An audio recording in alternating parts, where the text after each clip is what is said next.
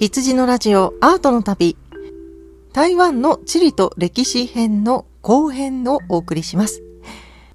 本編の後半では台湾の歴史について解説しておりますが、えー、私はですね、歴史の専門家ではありませんので、内容に関しては間違っているところも多々あるかと思いますので、えーと、話半分で、えー、聞いていただきたいと思います。ご了承ください。それでは台湾の地理と歴史編後編をお送りします。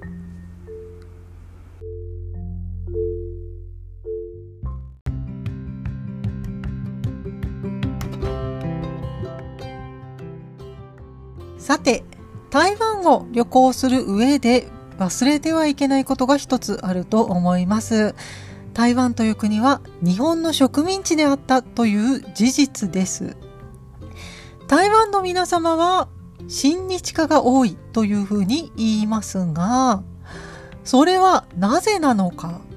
で、親日家が多いと言っても、やはり、えー、台湾の皆様、日本にとってちょっと複雑な感情をお持ちのはずです。台湾旅行をした時にうっかり現地の方を困惑させてしまわないように台湾の歴史も少し、えー、アートの旅的にざっくり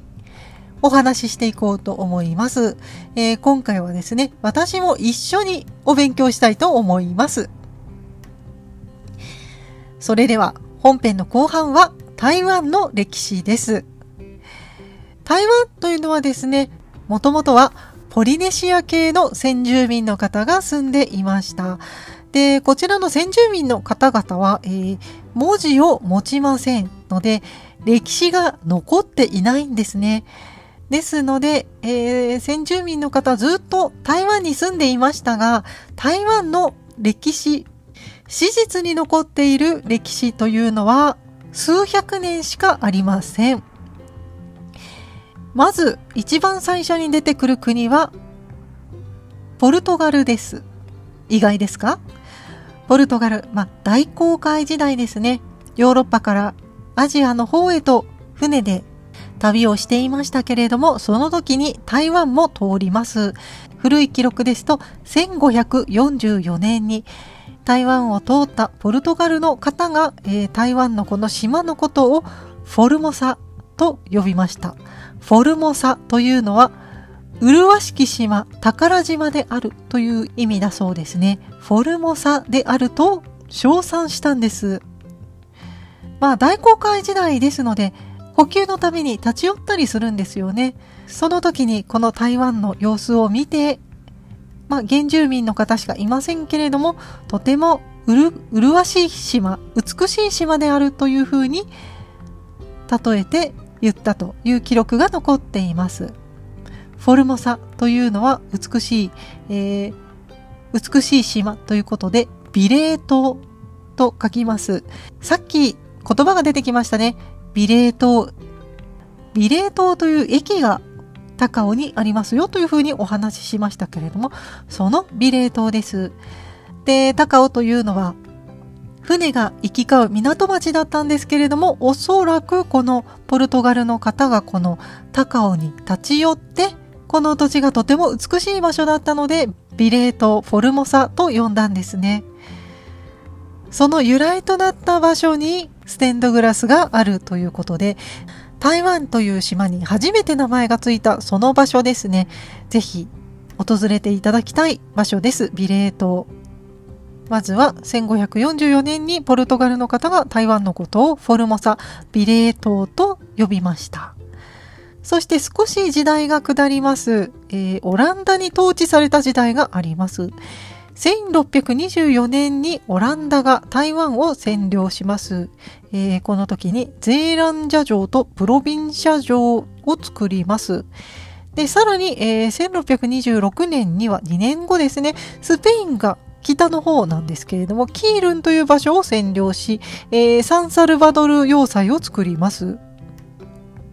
しかし、えー、20年後ですね、1642年にオランダが、えー、台湾北部からスペインを追放します。えー、ということで、えー、台湾がですね、一時オランダ領になっています。まあ、この時、そのヨーロッパ諸国はですね、アジアをいろいろとこう植民地化して、まあ、自分の農園にしちゃおうかな、みたいな感じでですね、いろいろと攻め入ってきていた時代でもありました。えー、オランダが主に台湾を占領しています。で、オランダはですね、なぜ台湾に来たかというと、えー、まず先にポルトガルが幅を利かせていましたね。で、ポルトガルが中国と日本と交易していました。で、その交易の拠点であったのがマカオでした。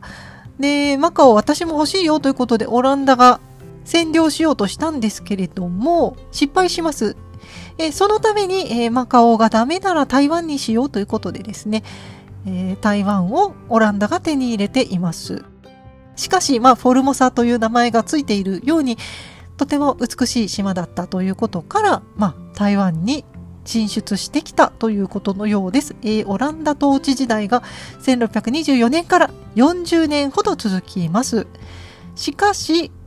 オランダを台湾から追放した人がいます。えー、その方が鄭成功さんと言います。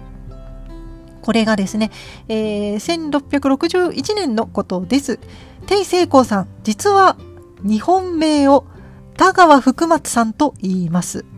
田川福松さん、中国名が鄭成功さんです。この田川さんと呼びましょうか。えー、田川さんはですね、えー、生まれは長崎です。えー、長崎の千里ヶ浜に生まれています。お父さんは中国人、お母さんが長崎県平戸藩の田川松さんという方です。鄭成功さんは中国から日本に来ていたお父さんと、えー、日本人の田川さんとの間に、えー、生まれました。日本で生まれています。今でも長崎県の千里ヶ浜の南の端の方にはこの田川さん、えー、定成功さんが生まれたという石が残っているそうです。えー、定成功さん、田川さん、日本に生まれます。で、当時は、えー、中国は明から、えー、純という国に移りました。で、劉武帝という方が皇帝ですね。えー、まだまだ漢民族の時代です。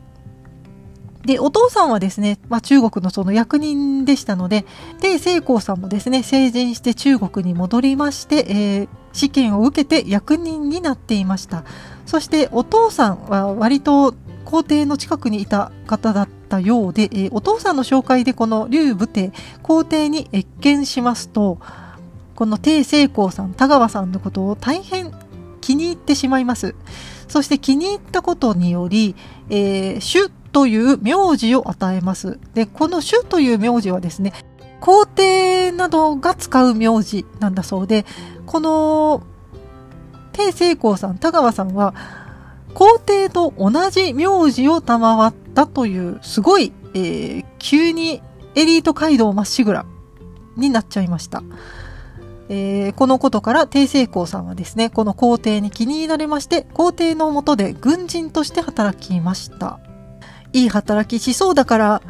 俺の右腕になれよみたいな感じできっとこう、スカウトされちゃったんですね。まあそういうことで、えー、この日本生まれの帝成功さんは、皇帝の下で、えー、仕えてですね、たくさん戦いました。えー、当時ですね、明から順に移りまして、実は、えー、この国はですね、秦、えー、清いと書いて秦ですね、秦の国に攻め込まれていました。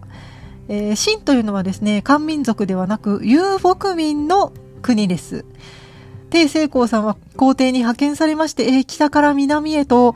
この真の軍勢と戦いますが、この遊牧民の方々とても強かったようで、帝成功さん敗走します。そして負けて逃げた先が台湾です。まずは台湾へ逃げまして、えー、帝成功さん台湾を拠点としようとします。えー、そこで当時支配していたオランダの人たちを追放して台湾を漢民族の国としました。えー、それが成功したのが1661年です。この田川さんといいますか、鄭成功さん。まずは台湾をですね、自分たちの、まあ、漢民族の国にしまして、で、台湾を開発して、えー、ここで国力をつけてから清に対抗しようとします。で、皇帝の右腕として帝政公さん働いていますけれども、まだ皇帝はですね、中国残ったままなんですね。で、早く台湾に来てくださいってするんですけれども、結局この主君である劉武帝は中国から出られず、えー、自害してしまいました。ね、あの、台湾に連れてくることができなかったんですね。えー、この皇帝亡くなってしまいます。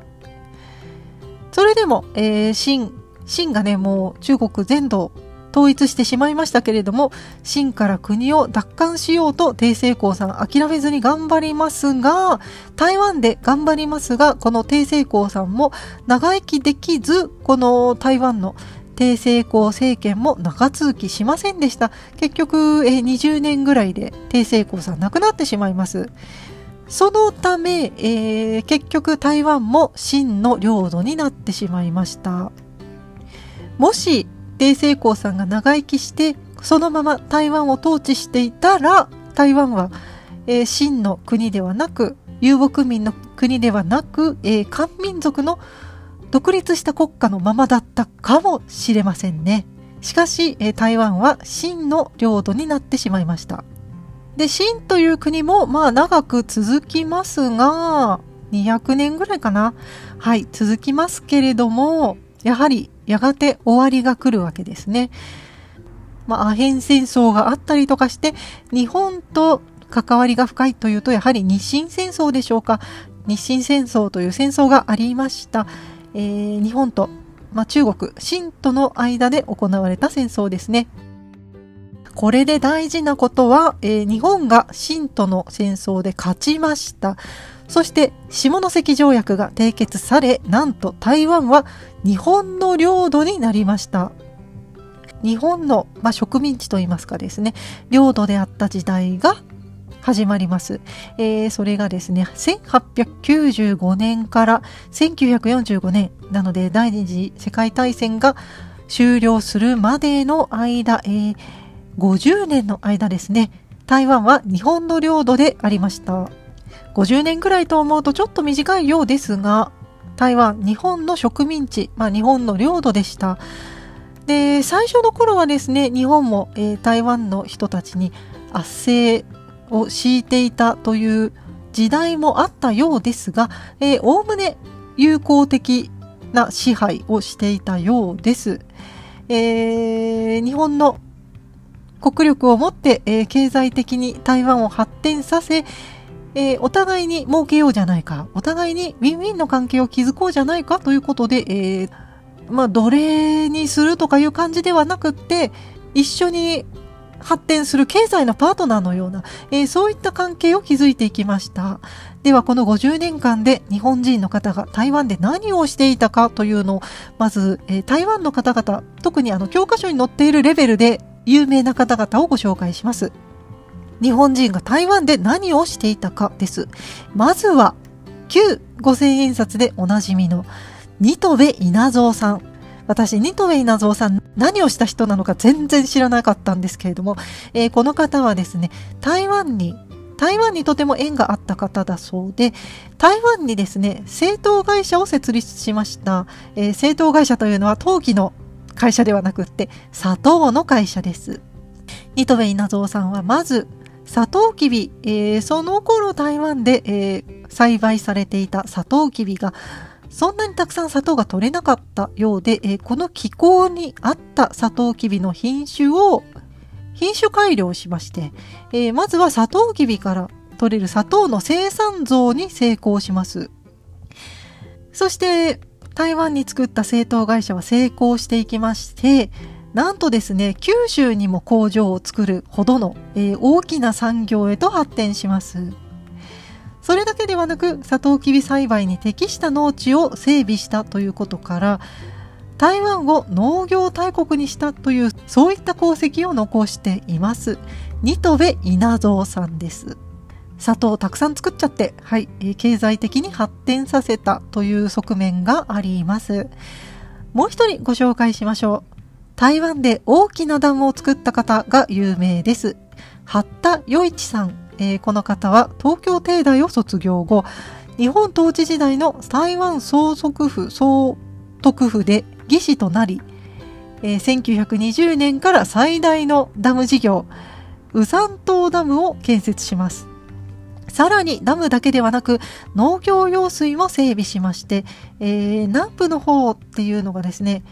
水不足で大変だったそうですが、この南部の河南平野というところを穀倉地帯に変えるほど大きな功績を残しています。この方もですね、台湾の教科書に載るほどの、台湾で最も尊敬される日本人の一人として挙げられます。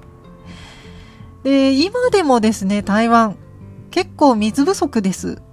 あの、トイレの水が、水流が弱いということでですね、今でも水を大切にしましょうということを、えツアーの中でも言われました。当時はダムもなく、もっとね、水不足が深刻だったと思います。東洋最大の宇山島ダム、当時、当時のですね、東洋最大の宇山島ダムを建設しまして、農業用水を確保してということで、台湾の発展に貢献した日本人がいらっしゃいました。こういった日本人の活躍を台湾の人たちがですね、とても友好的に見てくれて、そして覚えていてくれています。今でも覚えていてくれています。ですので、植民地時代があったとしても、とても親日的なんですね。で、現代でも、えー、例えば鹿島建設さんが未だにダム事業を続けていますし、あとは台湾では日本の新幹線が走っています。ということから、日本の企業と台湾の企業というのは現在でも密接に関わって協力し合っているということがわかります。ということで、日本の統治時代が、えー、終戦まで、第二次世界大戦の終戦までありました。ここまでは、まあ、そうかなという感じで、なんとなく、はい、ざっくりお話できたんですけれども、さあ、ここからが、えー、大変です。はい、もう一番近代のところがですね、ちょっと複雑になってきます。しっかり押さえていきたいと思います。ここからは、えー、3人の方の名前が出てきます。孫文さんという方、そして蒋介石さんという方、そして毛沢東さんという方、3人の方がいらっしゃいます。この方々ちょっと、えー、大事なので、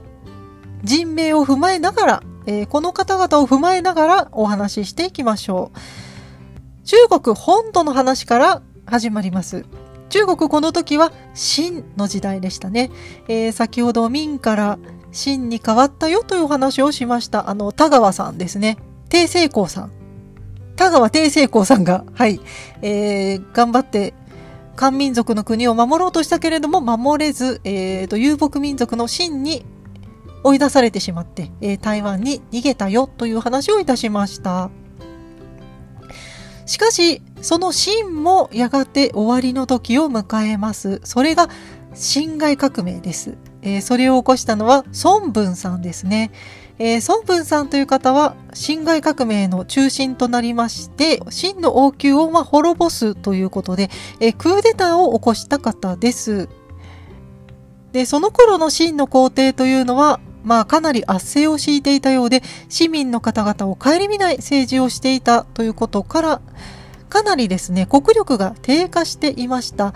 まあ、日本もね、あの、江戸幕府がだいぶ貧乏になっちゃって、えー、市民の方が力をつけていて、まあ、明治維新ということになりましたけれども、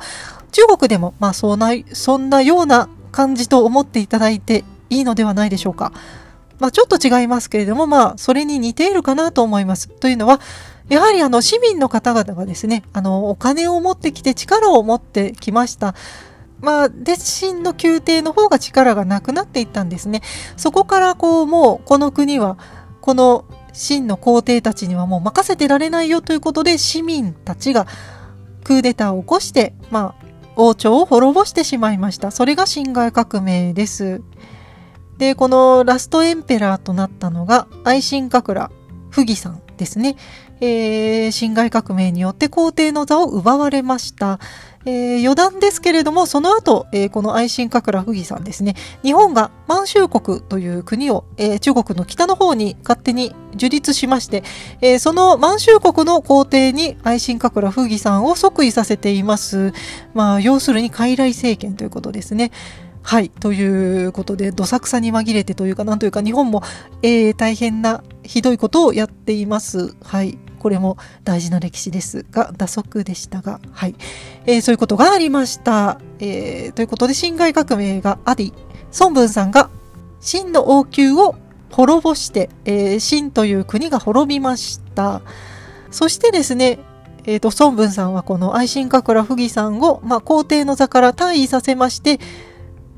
中華民国を作りまして、中華民国の大統領となりました。孫文さんが中華民国を作ったのが1912年ですね。これと同時に秦が滅びました。はい。えー、秦が滅びまして中華民国が作られまして、えー、孫文さんが初代大統領になります。えー、しかしですね、その後また別の人が、えー、皇帝を名乗って、また皇帝の君主制に戻すぞって言い出したりしたので、えー、孫文さんがまたその人と、え戦ったりします。はい。まあ、その戦いがあったりして、こう、まだですね、中国の内乱が続いていまして、えっ、と、孫文さん、中国の革命を完全に、完全な形で達成することができないまま、えー、志半ばで孫文さん亡くなりました。はい。ということがありました。そして孫文さんの弟分の方がいらっしゃいます。その方が蒋介石さんです。えー、孫文さんがですね、中華民国を作り、そして中国国民党という党を、政党を作りました。えー、その党首だったのが孫文さんですが、その後、ですね、孫文さんが亡くなった後に、この中国国民党を指導したのが蒋介石さんです。で、蒋介石さんと孫文さんというのはですね、えー、この奥さん同士が姉妹ということで、えー、義理の兄弟にあたります。それもなんかすごいなっていう感じなんですけれども、えー、宋慶齢さんというのが孫文さんの奥さんで、えー、宋美齢さんという方が、えー、蒋介石さんの奥さんです。えー、そういったことから、孫文さんにとても近い立場にあったのが蒋介石さんです。蒋介石さんは孫文さんの意思を継いで、えー、中国に近代的な統一国家を作ろうと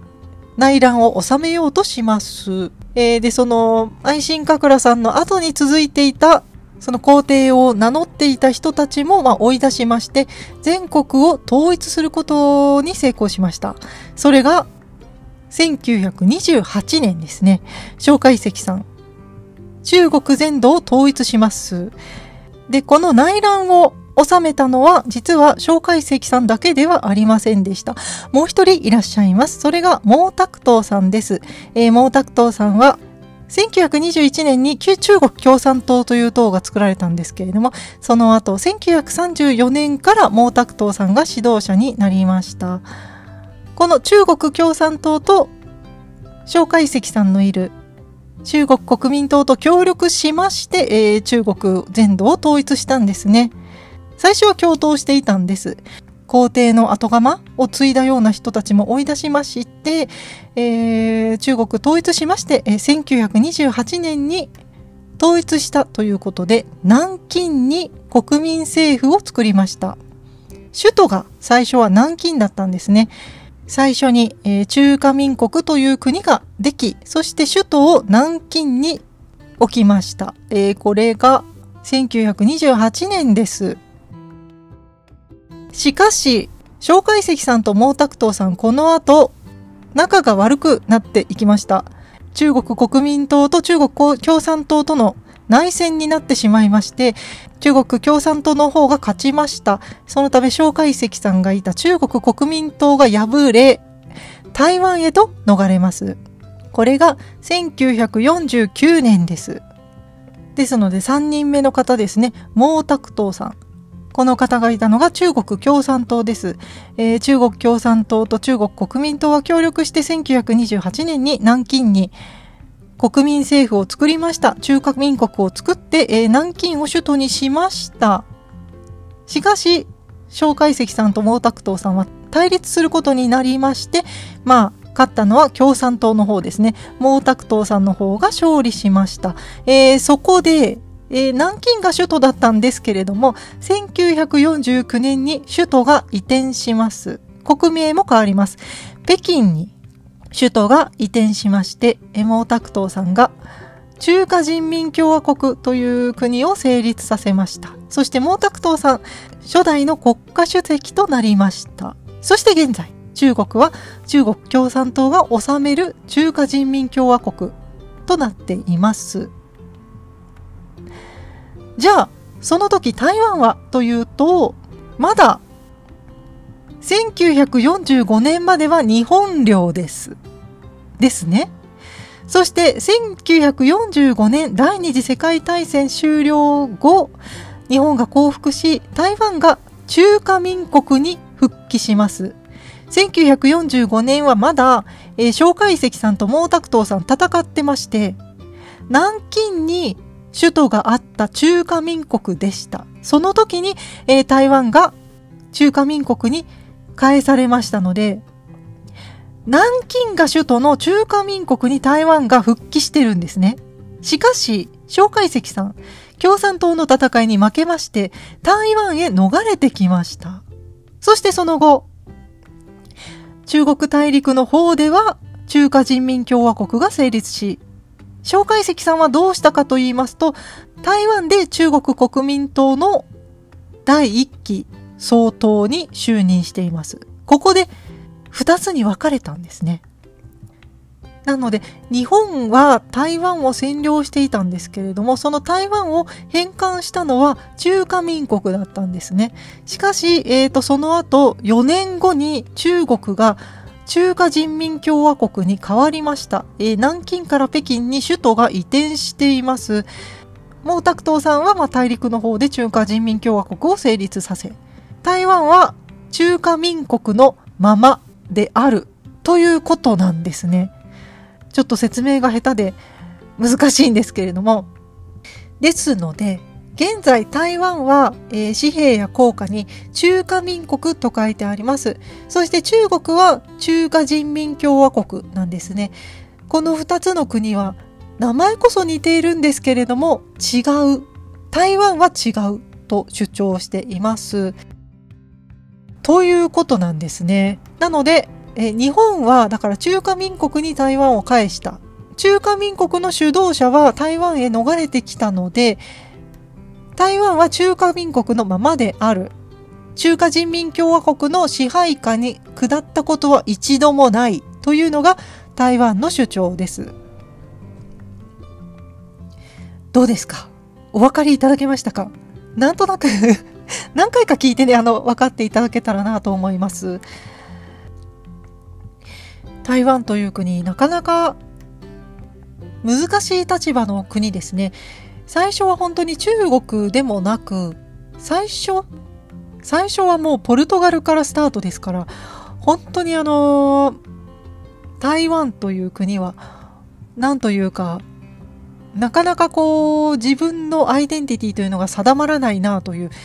感じがいたしましたが、今はえっ、ー、と、その先住民の方々っていうのは、えー、山の方に結構住んでいて、そして、まあ、先ほど言いましたこの西海岸の方、えー、割と町の方というのは、え漢民族の方々が住んでいるということから、え結局その、田川さん、え低成功さんが、え連れてきた漢民族の方々と、そして、えー、蒋介石さんが連れてきたこの漢民族の方々が、えーと住んでいるということから、えー、やはり台湾の、えーと、経済の中心は漢民族であるというところなんですね。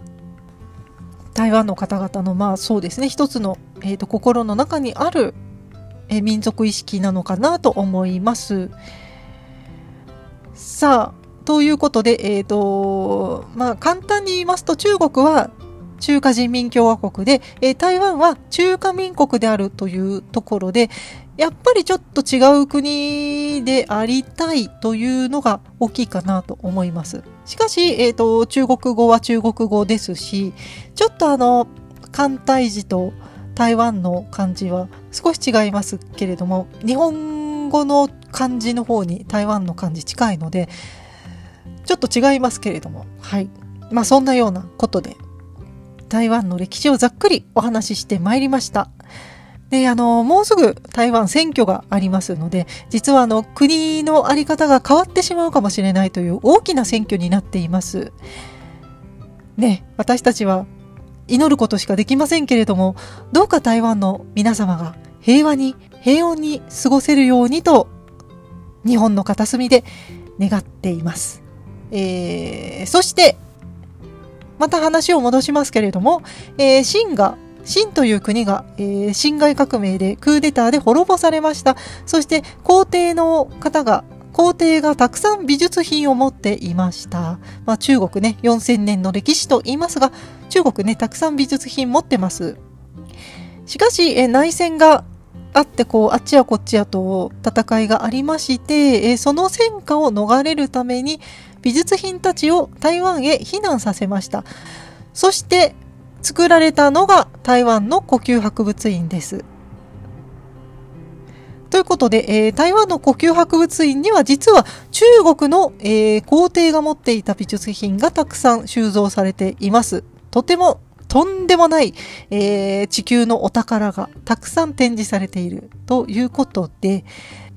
今回は台湾の、え、地理と歴史のことをお話ししましたけれども、次回は台湾の故宮博物院についてお話ししたいと思います。それではこの辺りで本編終わりにしたいと思います。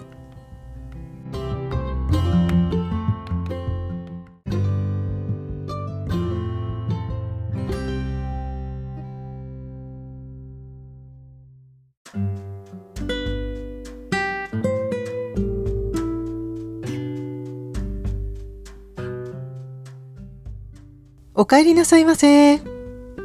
ンディングのお時間です。えー、今回台湾の地理と歴史についてお話ししてまいりましたが、えー、かなり本編が長くなりそうでしたので、前後編に分けさせていただきました。えー、2つに分けて配信となりました。えー、そのためエンディングを、えー、急いで撮り直しております。最初に撮った時のエンディングはですね、もうそのまますぐ告知をお読みして終わりにしていたんですけれども、えー、エンディング取り直しておりますので、届きましたメールをですね、一つご紹介させていただきます。台湾について書かれていましたので、急ぎ、えー、メールを紹介させていただきます。ラジオネーム、バンジージャンプ12号さんからのメッセージです。ありがとうございます。酒井大先生。酒井大先生、お帰りなさい。台湾に行かれていたのを X で見ました。いろいろな体験ができたみたいですね。お水問題は海外旅行に行くとありますね。トイレの違いはありませんでしたか？ポッドキャストの配信で土産話をお待ちしてます。それから雑貨店の酒井大先生会はいい。人間酒井大先生が聞けて親近感が湧きます。和田店長の岐阜県を知らない発言は信長様だったら打ち首ですね。実は僕も岐阜県は行ったことがないので配信を聞いて行ってみたくなりました。酒井大先生の次回の配信も楽しみにしておりますというメッセージです。ありがとうございました。え、バンジージャンプさんは、えっ、ー、と、南の方にお住まいの方でしたっけ？なかなかね、あの、岐阜というのは、うん、目的がないと、うん、訪れることがない土地だと思います。そうですね、あのそんなプロジェクトのパーソナリティの方がお二人岐阜にいらっしゃいました。3人か。いらっしゃいましたけれども、まあ、ラチさんは私の工房に遊びに来るという目的で、で、隣の隣の県の方なので、まあ来やすいかなということで、はい、訪れましたが、えさらにその向こうの関東に住んでいる、えー、和田店長様と、そして理科の時間の吉安さんはですね、えー、だいぶ遠かったと思います。で、吉安さんに関しては、その、神尾関でに行かれての、えっ、ー、と、まあ、名古屋に向かうつ途中で立ち寄ってくださったということなので、まあまあ、目的があってのことなので、来ていただいたかなという感じですけれども、和田店長に関しても、まあその私の工房に来るっていう目的だけでいらっしゃったので、はい、本当にそうですね、岐阜来る目的が、まあ、神を噛んでか、最近ですと、あの、踊りが有名なんですけれども、郡上踊りっていう、お盆の時期に、え徹夜踊りが開催されるんですね。1週間ぐらいかな。郡上という岐阜市から、まあ、だいぶ北の方に行ったところ、50キロぐらいかな。はい、なんか北の方に行ったところにですね、郡上市という町がありまして、そこでお盆の時期に徹夜踊りが開催されまして、かなり、えー、人気がある、人気が出てきたということで、えー、今年ですかアドマチック天国さんで紹介されたりもして、はい、お盆に踊りたいぜっていう方々が、まあ、全国からいらっしゃるという、えー、町があります。あとは、まあ、高山っていうのが小京都ということで、まあ、古い町並みが残っている、えー、そうですね、町の散策がとても楽しい町、えー、高山市というのがあります。あとは世界遺産ですね。合掌造りの、えー、白川郷が高山のもうちょっと北の方にあります。でもそれぐらいですかね。まあ、今ちょうど白川郷は雪の季節なので、えー、雪が積もった白川郷とてもあの絵になるかなということで観光客の方が多く訪れていると思います。上岡間で郡上高山白川郷って北の方がね結構はい観光地としては有名になってきます。あとはえっ、ー、と北東の方にですね、えー、下呂温泉という温泉があります。まあ日本三大温泉ですか？はい、えー、ゲロ温泉という温泉がありまして、まあ、そちらもとても有名です。えー、私はですね、ゲロ温泉は旅館に泊まったことはないんですけれども、その、今はもうないのかな。河原に温泉が湧いているところがありまして、え、ー、と、無料で入れるんですけれども、あの、そこに入りに行ったことがあります。あのあ当時は水着を着て入るということで、橋の下にあるのでもう丸見えなんですね。あの壁とか何にもないんですけれども、まあ、あの女性は水着を着て入ってくださいということで、はい、そういったあの公衆の露天風呂がありまして、えー、そこに、えー、学生時代に入りに行ったことがありました、えー、今はですね、ちょっと風紀の乱れが問題となりまして、そこの露天風呂閉鎖されてるんじゃないかな。えっ、ー、と、足湯にもしかしたらなっているかもしれませんけれども、えー、そういったあの有名な温泉地があります。ゲロ温泉ですね。で、私が住んでいるのは、まあ、岐阜市あたりと お伝えしておきましょう。えー、ですので、岐阜市は、まあ、その岐阜城金華山がありまして、そんな雑貨店さんでもお伝えしましたけれども、まあ、斎藤道山と、そして織田信長の城でありました。まあ、斎藤道さんであるとか織田信長の、まあ、作った遺構が残っていたりですとか当時のお城の石垣などが残っていますので、まあ、歴史好きな方は訪れる方がいらっしゃるかもしれません。うーん、でもね、それぐらいなんだなはい。あ、あとは、ま、その、信長が大名や、えー、外国人宣教師などを、えー、もてなしたとされているのが鵜飼ですね。長良川の鵜飼。こちらも有名でして、まあ、え、ー、と、鵜がパクッと鮎を食べる様子を眺めるという まあそういった、はい、えー、伝統漁ですね。はい。が有名でしょうか。でも本当にそれぐらいなんですね。あとは栗きんとんが美味しいとか、柿が美味しいとか、まあね、栗も柿も 美味しいところは日本全国どこでもありますので、あ、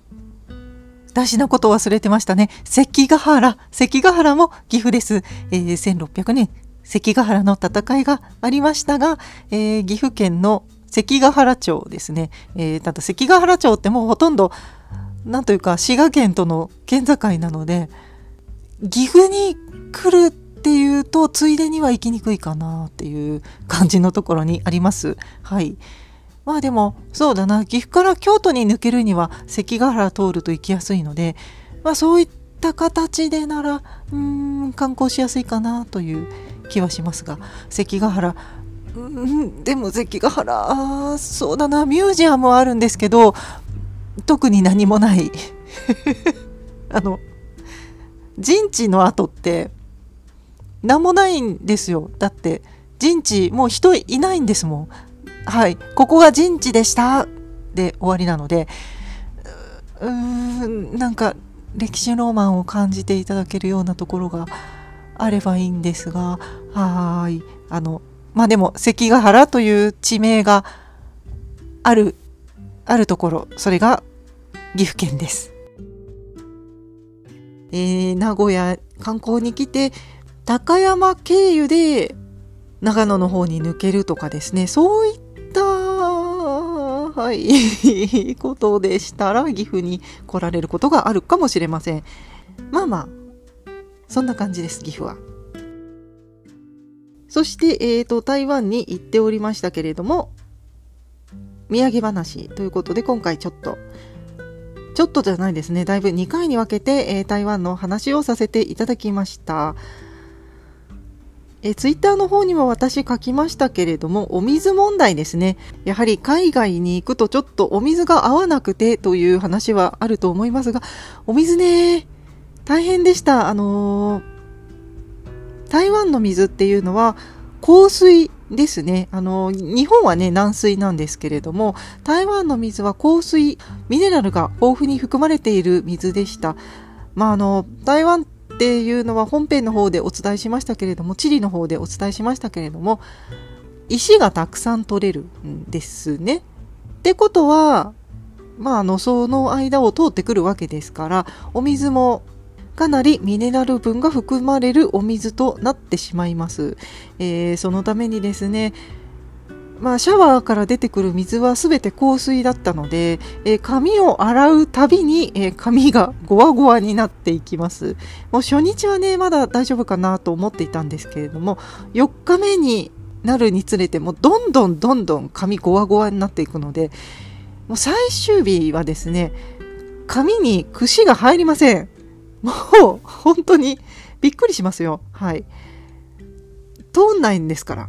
串が紙に。もうね、ゴワゴワゴワです。でも、自分癖がそんなにない方の紙なんですけれども、もう、もうダメですね。ご、ゴワゴワして通りません。で、ストレートヘアな私でさえも、えー、髪がボンバーになっていきます。ボ、ボーンです、ボーン。はい。もうパーマ当てたのかなっていうぐらいのですね、ボリューミーな髪になっていきました。で、東南アジアに住んでいる女性をこうなんとなくイメージするとみんな髪がこうごわっとしてるなボンバーだなっていうイメージが湧くと思うんですけれどもそれは髪質のせいではなくって水のせいなんだなっていうのが言ってみてよく分かりましたはいまあ、次回もし台湾に行くことがあれば、というか今回かなり台湾好きになってしまったので、えー、行く時はですね、もう、トリートメントを、水で流さないようなトリートメントをね、絶対持っていかないといけないなと思いました。水が合わないと大変だなと思いました。もう日本に帰ってきてね、シャワーを浴びますと、はい、もう髪がね、チュルッとするんですね。全然違う。こんなにあの、水で違うんだなってびっくりしました。はい。水問題大変です。そして、えっと、質問にありましたけれども、トイレ。台湾のトイレですね。まあ、ホテルとか空港にあるトイレっていうのは日本のトイレと一緒です。えー、ウォシュレットもついていたりするので、かなり、えー、快適に過ごせますが、それ以外のトイレは皆様要注意です。えっ、ー、と、まあ、中国とかね、行かれてる方はご存知だと思いますけれども、えー、中国、台湾の方っていうのは、トイレットペーパー流さない文化です。えー、空港とかホテルのトイレっていうのは、まあ、ホテルも4つ星以上かなっていうホテルはまあ水流せるところが多いと思うんですが、それ以外のトイレというのは、えー、トイレットペーパーを流すことはできません。そして、えーと、トイレットペーパーもないところの方が多いです。えー、ですので、ティッシュですね。もうポケットティッシュは欠かせません。しかも流せない方のポケットティッシュを大量に持っていく必要があります。行く先々、観光地でも、えー、ティッシュはありません。トイレットペーパーありませんので、必ず自分で持っていた紙で拭く必要があります。で、まあ、ホテルのトイレとかはね、ウォシュレットついていて、とても綺麗なんですけれども、うん、例えば観光地、まあ、お寺とかによく連れて行かれるんですけれども、お寺には綺麗なトイレはありませんので、諦めてください。ないです。はい。水洗トイレなんですけれども、うーん、そうだな。えっ、ー、と、前半でお話しした日月潭のトイレは比較的綺麗だったけど、けど、他の観光地は、うん、トイレ、あんまり綺麗じゃないですね。はい。しかし、えー、公衆トイレの数もそんなにあるわけではないので、もうそこしかないっていうところに案内されますので、もう、はい、うんっていう、うんっていう気持ちになりますけれども、入るしかありません。匂いもだいぶ、はい、します。うーんなんでなんというか昭和を感じるというかうーんなんか昔の何十年か前の公園のトイレみたいな感じ？はいという